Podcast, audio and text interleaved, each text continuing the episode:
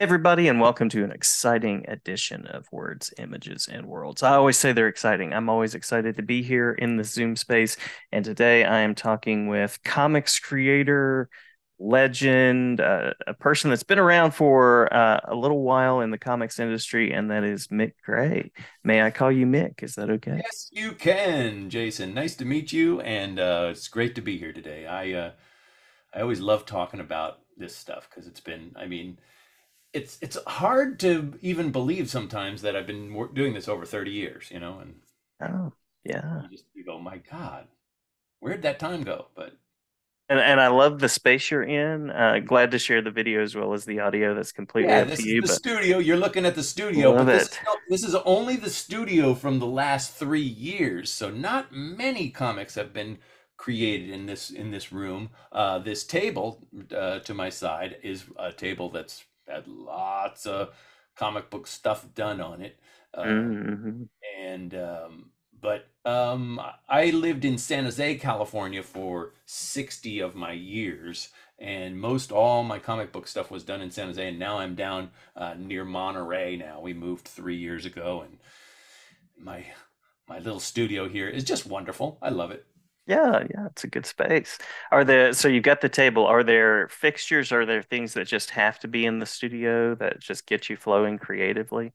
Music Yeah. is the only thing I need. I mu- I'm a music fanatic, a insane music fanatic. If I wasn't working in comics, I would have to be working somehow in music.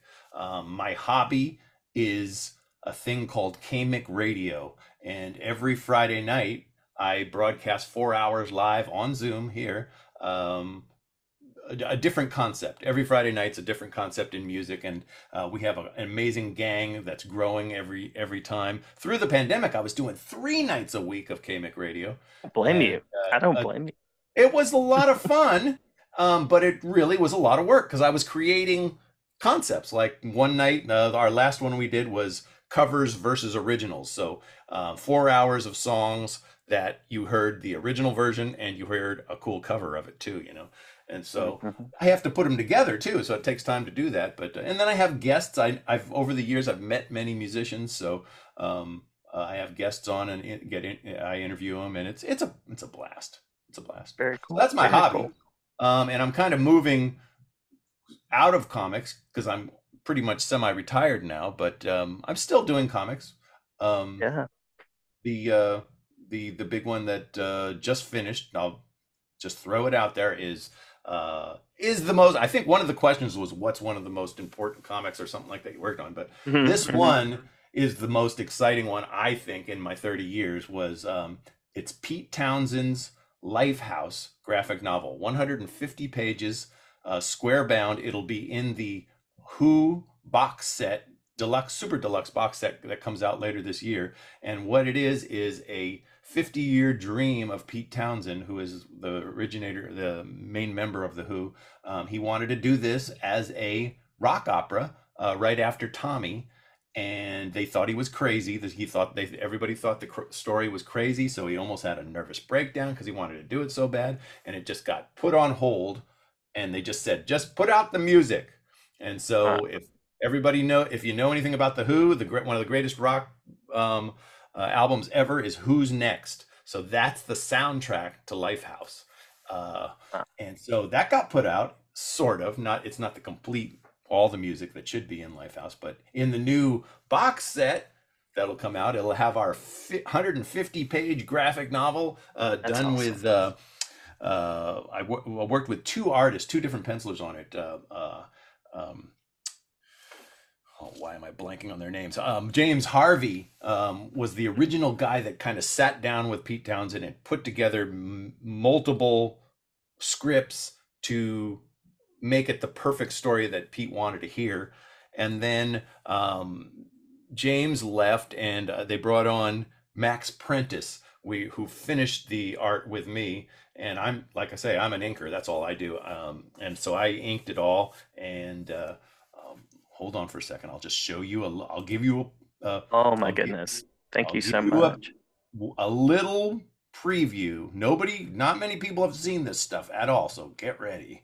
Now this is my pencils on a double page spread. And this is this is um, the main character in the book is a girl by the name of Mary, and Pete writes a great song about Mary that should be included in it, and that's her uh, sleeping on a pile of uh, of costumes. It's she's in a costume closet there. I and, love it. And it's very very European in style. I had never worked in that style before, and it was very demanding and highly detailed. We did it tiny it wasn't done two to one as most comics if people know about comics the way they're made we do them twice up so you're, mm-hmm. you're working two times the size that you see in the book this one was inked entirely one to one and it was crazy detail crazy detail Can't then see I'll, that. I'll show you one more page here's colors on it and this looks wonderful if you know the song i'm going mobile by the who well, that's what uh. they're going mobile in, and is that big old RV right there? They're driving down the road in it. Love it. And Love the marriage of music I, and comics. I tell you, man, it, it's the most exciting thing I've ever worked on. I'm so jazzed to uh, possibly, if it all works out, I'll get to meet Pete Townshend at one point. Nice. That's what that's my big dream right now. yeah. But, but uh, it's a it's a pretty it's a pretty uh, exciting thing. Uh, they just saw a printed, not physically, but I, my publisher sent me a print uh, a scan of a print the printed um, sample that he got, and it just looks so cool. I should be getting maybe getting them uh, my copies in the mail in June, and then we'll be start hearing a lot about it in the uh, uh, in in the media. Um, I think they're going to do a big. Um, panel or something in San Diego. I won't be there, but um, I think they're going to promote it down there somehow, and hopefully it should be out in multiple ways too. It shouldn't. It won't just be in the Who um, deluxe box set. It'll also be um, Mondo. Have you ever heard of the company Mondo? Mondo makes yeah. real specialty um, vinyl products, so they might put it out with maybe a uh, some demos in on CD or in vinyl on the back of the book maybe because the book is 12 by 12 it's it's it's the format is square to to be the same size as a piece of uh, piece of vinyl too so so that's I'm just when I that project was started 4 years ago and I dropped everything. Probably, probably the main reason why I'm not, I haven't really heard or, nor worked for DC Comics um, is because of that because i took it and i went i'm not letting anything get in the way of this. I'm going to work on this until it's done. Well everything happened in the last four years too. Um, they mm-hmm. took it from it was originally intended to be put out on heavy metal. Um, that fell through. Um, then there was problems and it got put on hold for a year almost so we just fin- i just finished the inks maybe um, two months ago something like that and I so love how you had it as your background. It was like you were immersed in that world. It, I let me tell you, Jason. I mean, I've been immersed in that thing for four years. As much as I love it, I couldn't stop thinking about it because people would call me, "Hey, could you ink this book?" And I'd be like, "I don't want to take anything on that's going to get in the way of me finishing this. This is my dream project that I'm doing right now, and I want to mm-hmm. finish it and do it right." So it all worked out. It all worked out. I took on a few little projects in the middle there, but and and may I share it on the the YouTube and the interwebs and all the things those yeah. glimpses? Yeah. Fantastic, thank you. I mean, um, you know, don't uh, I don't know how much you should take those images and use them anywhere else, but within oh, here, no, no, within our interview, that's just fine. I think. Yeah, uh, no, just like I say. it hasn't been seen that much, so I don't know. I don't think I'll get in trouble for showing it to you here, but um, but yeah, if it's just if the images start showing up in a lot of places, I don't know. I don't. I don't care. it's done. I'm promoting the damn book for the people. Come on. Yeah, yeah, and it looks amazing. It looks. Oh, amazing. thank you. Um, yeah. the the I can't remember the colorist's name because he was added onto the book at the end, but he really nailed um, the. I wanted it to be. I wanted to. I was hoping it would look very pastel and very European, um, and it did. Um, the I had dreams before this project started um, oh, I would like to. It wouldn't it be neat after 30 years to work on something European and something independent. I've never worked on either really. I, all my projects really prior, I mean, mo- a little bit indie stuff before I got at DC, but mostly it was 30 years of DC Comics. Yeah. And uh, then that dream came true. I got this great European looking um, Lifehouse project, and then I worked with a fellow by the name of Michael Finn on this fantastic dream project of his called uh, Liberty Brigade that had Mhm. all sorts. It was all kind of um, lost superheroes, you know, from the 30s, you know, that were never used, you know, very much. You didn't see them very much. So they were public domain superheroes. And so he had everybody on that thing. I was working with my old pal Barry Kitson a lot on that. I got to ink Ramona Fr- Fradon on that, one of the great indie, uh, inker inker ladies of comic book history, and all sorts of little things there. So that was fantastic. So I got, I've pretty much, James, uh, Jason, I've worked on my dreams for 30 years. You know, it's been Awesome. been always that way. You know, so And may it continue. I mean, I, I hope oh, that, you know, you know, I just want to, I. I want to continue doing it. I love inking, but like I say, I don't want to, I don't want to go on, I don't want to work under deadline anymore. I'm just, I'm just sick of it. It, it just almost killed me. I had, you know, my hand, Mm. I've always had, you know, possibly, I don't know if it was carpal tunnel or not, because all, the- all you do with a brush is you go like this.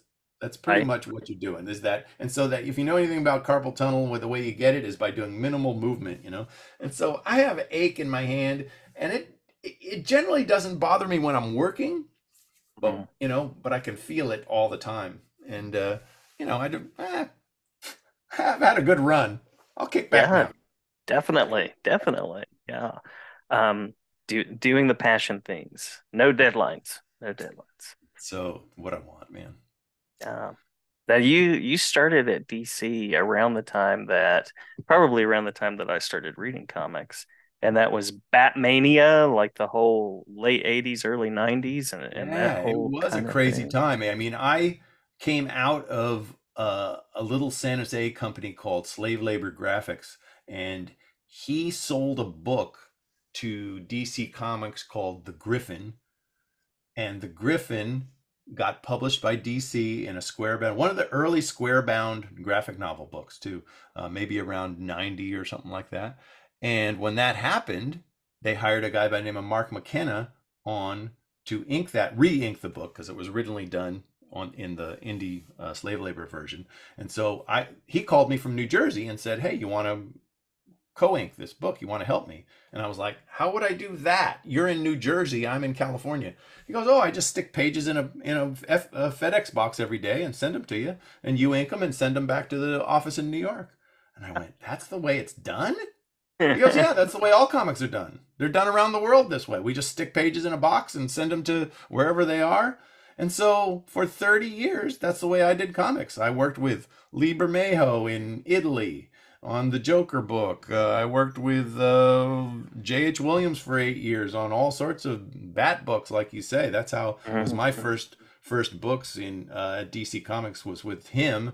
Jumping around a little bit before we got on the Batman book, but then uh, we worked on what was it, Batman 550, which was you mentioned um, Kelly Jones earlier. Um, that was a, kind of backing him up on that one book, and uh, um, we did like one issue of that, and then we got we started getting more Bat books like the Legends of the Dark Knight and things like that. And J.H. Williams um, was perfect for Batman. I mean, he has that he has that dark, shadowy feel to him, and he really knew how to do that really good. And it was it was a fantastic thing. So that was really the start of my career. Was when I met J.H. Williams at a convention, sat next to him. He noticed that I was working on something that he liked, and I noticed something he was working on, and he didn't like his inker. And so we went, oh, why don't we try out, see if we we worked good together? And eight years.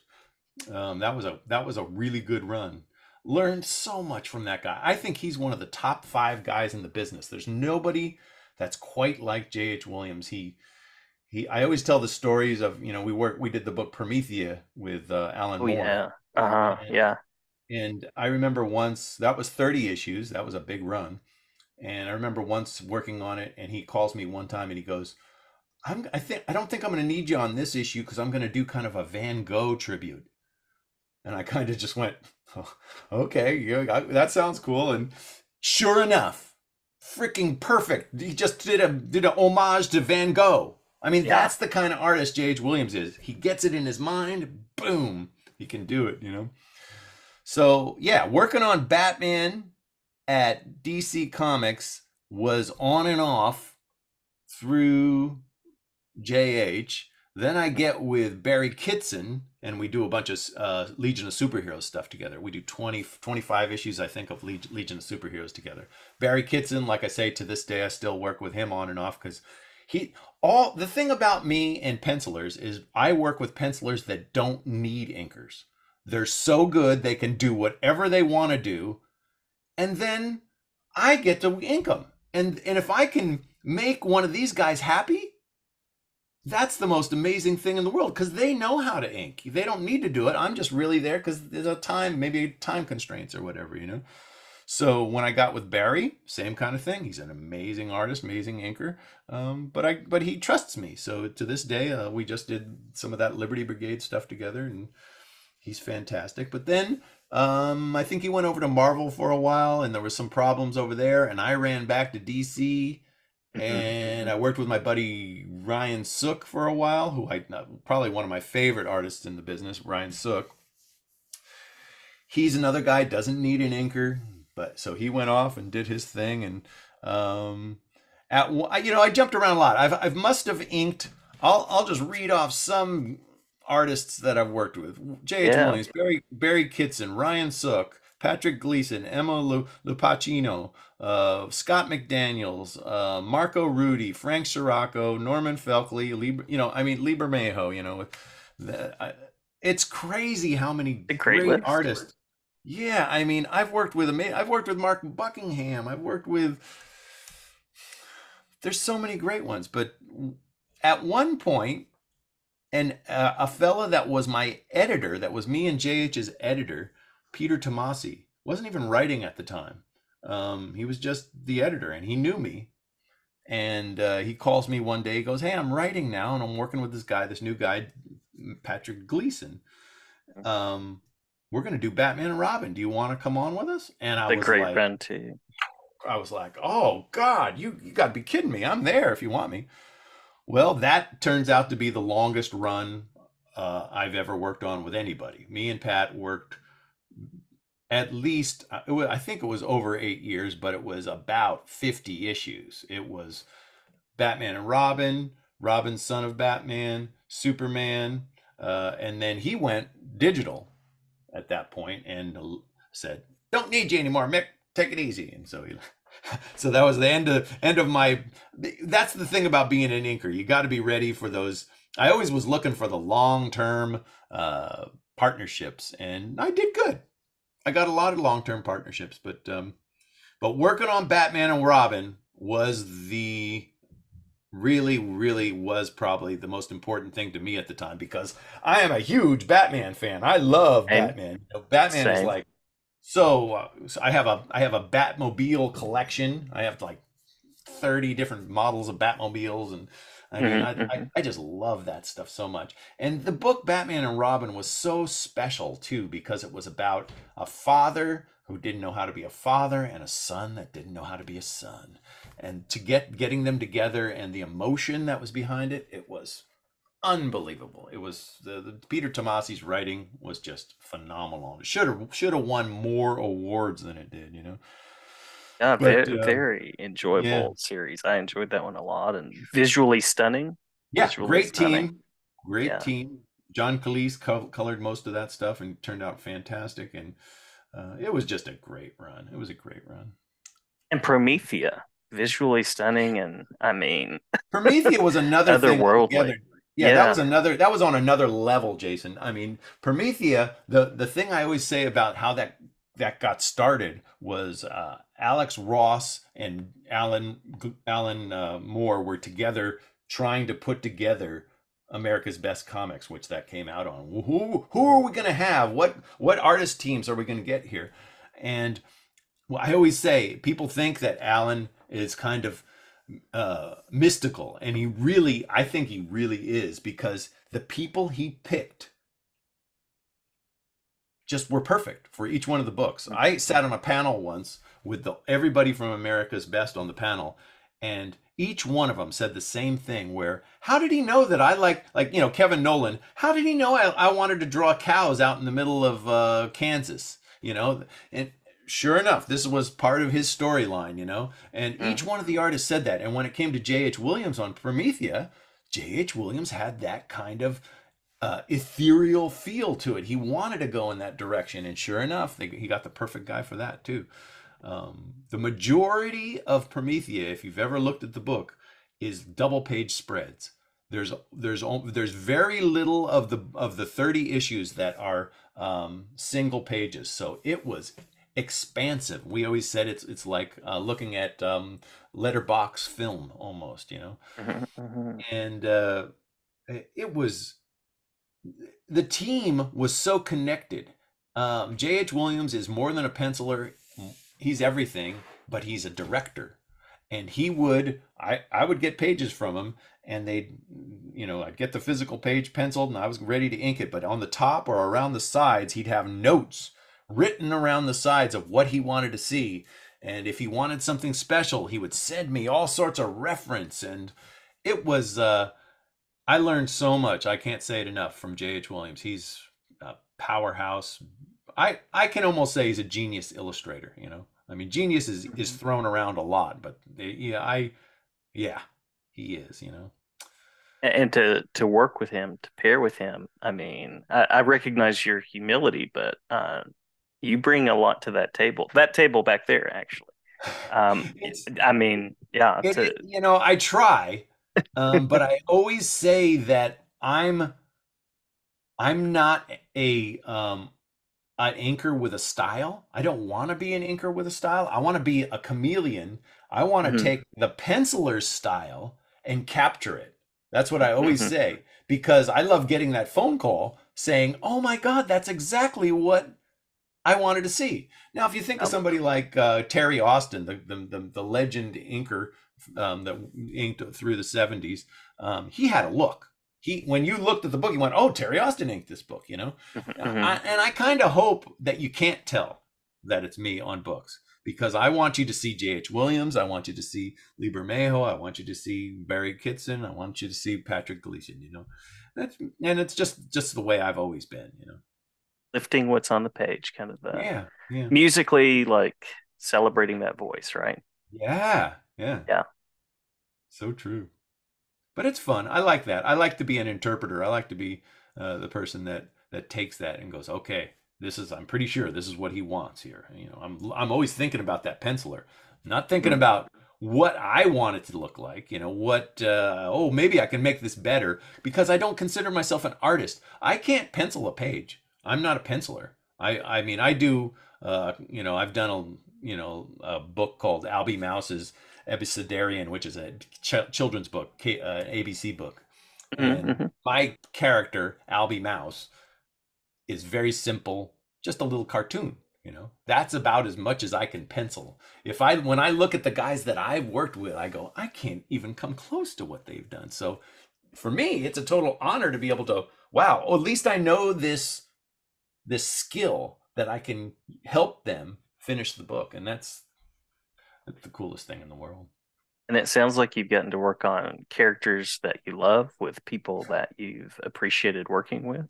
Every one of them. 30 years of almost almost every character at DC. I mean, I've done Batman, Superman, Wonder Woman, Green Lantern, uh, name a couple, and I'll tell you if I'm I'm pretty sure I've probably at least touched them at one time. Flash, you know. Oh, yeah.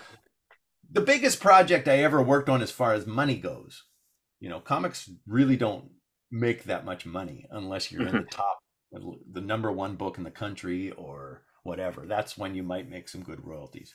And i worked on a book with lee bermejo once called the joker. And the joker mm-hmm. graphic novel came out right after the dark knight uh, movie mm-hmm. and uh, and hugh uh, what's his oh excuse me what his name uh, what was the guy that played joker's name again? Heath ledger.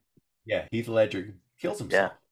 Yeah. Yeah it's the saddest thing in the world because our book had the Joker character sitting in a room with drugs all over the floor and whatever mm-hmm. it and people flocked to the book because number one, they kind of thought it was a adaptation of the film, but our book was done before the film. And we're pretty sure, I've never heard this for sure, but we're pretty sure that the director, uh, Christopher Nolan, saw Lee Bermejo's Joker designs and used it for Heath Ledger. Um, that's never been confirmed, but I've always wanted maybe Nolan to do a little forward in a new version of that book or whatever. But, anyways, yeah. because of these sad situations and because it's great art, um, that book sold. I've never heard actual numbers, but I'm I'm going to guess 400,000 copies in hardbound, maybe 500,000 in full, you know, with soft cover. It's still selling today. I still get royalties off of it today. So I've never worked on anything. Everything else, you know, you get the DC royalty sheet and it lists everything and everything's like oh five cents on this book oh five cents on this book you got i have like if you look at my dc royalty sheet it's got maybe 300 books in print. That's a good thing about DC too. They keep a lot of books in print. Mm-hmm, mm-hmm. You run down this this, and then all of a sudden it's the Joker, and it's like the percentage, the largest percentage of your check you're getting is from that every time since 2000. When did it come out? 2009 or whatever. So it's mm-hmm. always. Oh, it continually be, is the best selling book that I've ever worked on. So, cheers to Lee Bermejo and uh, mm-hmm and everybody on that book because it was something special, man. Um, that was Brian Azzarello. Brian right? Azzarello. Yeah, yeah, sorry. yeah. Sorry, Brian. but but um, yeah, that uh, that was crazy. Remember, of course, I've been a comics fan for since I could read, basically, and I remember when, first of all, when Heath Ledger got cast, and I was like, really? And then I saw the teaser, and I was like, oh wow because of the way he took that on. So and scary then, looking. Oh yeah, and, and, then when he passed away, uh, you know, just the almost again like really like what just happened? Yeah. Um, so yeah, I I the book also is very graphic. It's very mm-hmm. graphic. It's I mean, I was almost when I was working on it. I had my daughter was about eight or ten maybe and I, would be embarrassed. She'd walk in the room and there'd be something going on on the page, and I, hey, don't come in here right now. This you don't want to see this, you know. Yeah, yeah. and I mean, it was always, it was that was one of those love hate books for me because it was always a little bit embarrassing. I never wanted to work on anything. I'm not. A, I don't like violence that much. That's a very violent, graphic sexually graphic, everything about yeah. it. It's an adult adult book, probably one of the most adult books. You know, it's up there with uh, uh you know Killing Joke and the other stuff that DC's done. But I mean, um, I and then the book's the most successful thing I've ever worked on. It's kind of a it's it's tough to even yeah. to mentally go, wow, I love getting this money on this book that I wasn't you know, had nothing to do with the people working on it. I loved all the people, but just that some of that subject matter just wasn't in my wheelhouse. I don't like that, you know. But yeah, yeah, I nothing I can do about it. Spe- specifically at that time of my life, I had no choice about. Oh, I don't think I'm going to take that. I'm going to kick back. No, I wasn't financially well enough off. I had to take the work, you know. So it's kind of weird it's one of those I very often read right before bed. It's not that's not a book that I read right before no, bed. No, no, I have to be in a very special not for the kids. And, and and um, you know, people also say about Promethea, you know, they'll come up to me and go, "Oh, well, I'm a I'm a I'm an Alan Moore fan, but I I've never grasped that." And I always that one on a different on a way different level. I just say well, if you're an Alan Moore fan, you have to read this because this is his favorite subject matter. You you you have to buy it and put it on your shelf, and when you're ready to read it, it'll be there because it's very spiritual and very it is and it's graphic too in places, but mm-hmm. it's really you know deeply into spiritual spirituality, you know, which not many comic books written in that realm at all, you know. So you just Pretty, go along yeah, for the ride. Yeah, I've worked on some intense stuff, man. I tell you, man. Uh, as we're coming down to our last couple of minutes, um, as I mentioned, I'm on a unfortunately time Zoom, and I don't yeah. want to don't want the Iron Curtain to drop. Um. Celebrating your your time of not worrying about deadlines. I always like to ask about like what's next, what's coming up, conventions, things like that. Uh, what's what's on the playlist? What's I, happening uh, I, you know, on the I'm, playlist? Like I say, I'm pretty much um, I'm pretty much uh, semi-retired, so I don't have anything um, wh- that I'm going to be working on now. I kind of, like I say, I kind of play around with my KMIC radio now, which I'm into, but uh, um, it's you know, what? I if it comes along, if somebody yeah. asks me to do a project that I'm have time to do and they're going to give me time, I'm there probably. But but what is really on the playlist? What's the music? What's the jam? Oh, oh well, yeah. um, I was. you're actually talking about music. Um, I'm talking about it on both levels. well, the next K Mix show is yeah. part two of the covers versus originals because I had six hours of it queued up, and then um, people start requesting on the show. They come up, hey, here's another one, and so we now have eight hours more so it's actually going to be a three part show. So I think uh, next Friday on KMIC Radio will be part two.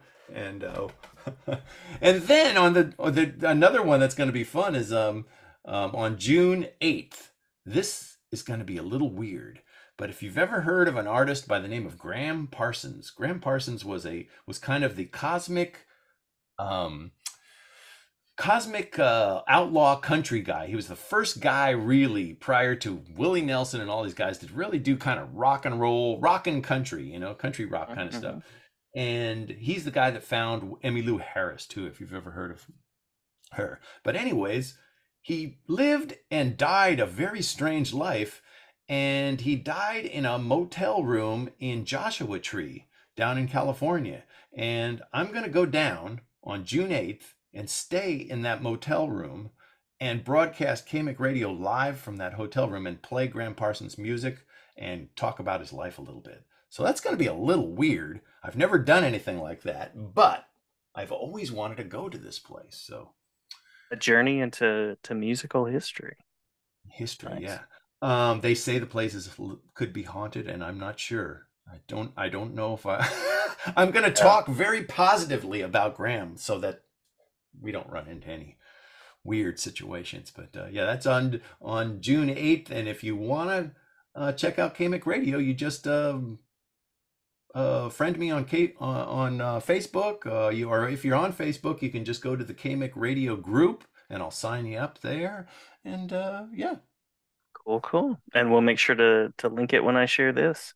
Heck um, yeah. Um, so that folks can check it out. And um, thanks for taking some time to talk with me. And just to say, you know, you've been a part of a lot of people's reading lives. And, and thanks to the ongoing work, and as you mentioned, DC Comics keeps things in print. Uh, I mean, that's going to go on for a long time to come as well. I hope so. DC is so good at that. You know, some of the other com- companies aren't as good at, at keeping things in print. And I appreciate them so much because as I grow older, when I get that little, even little royalty check in the mail, I'm like, wow, these guys are great. They even keep these things and that that book wasn't made for years. They keep it in in print so long. So I appreciate them. Yeah, yeah, absolutely. Well, I appreciate you and appreciate Thank you, Jason. It's been great talking to you. Great to talk to you as well, and looking forward to all of the the musical and comics things to come. Awesome, man. Keep your eye open for Lifehouse. Should be out on Universal. Uh, music very soon. Very, very cool. Thank you so much. Okay, buddy.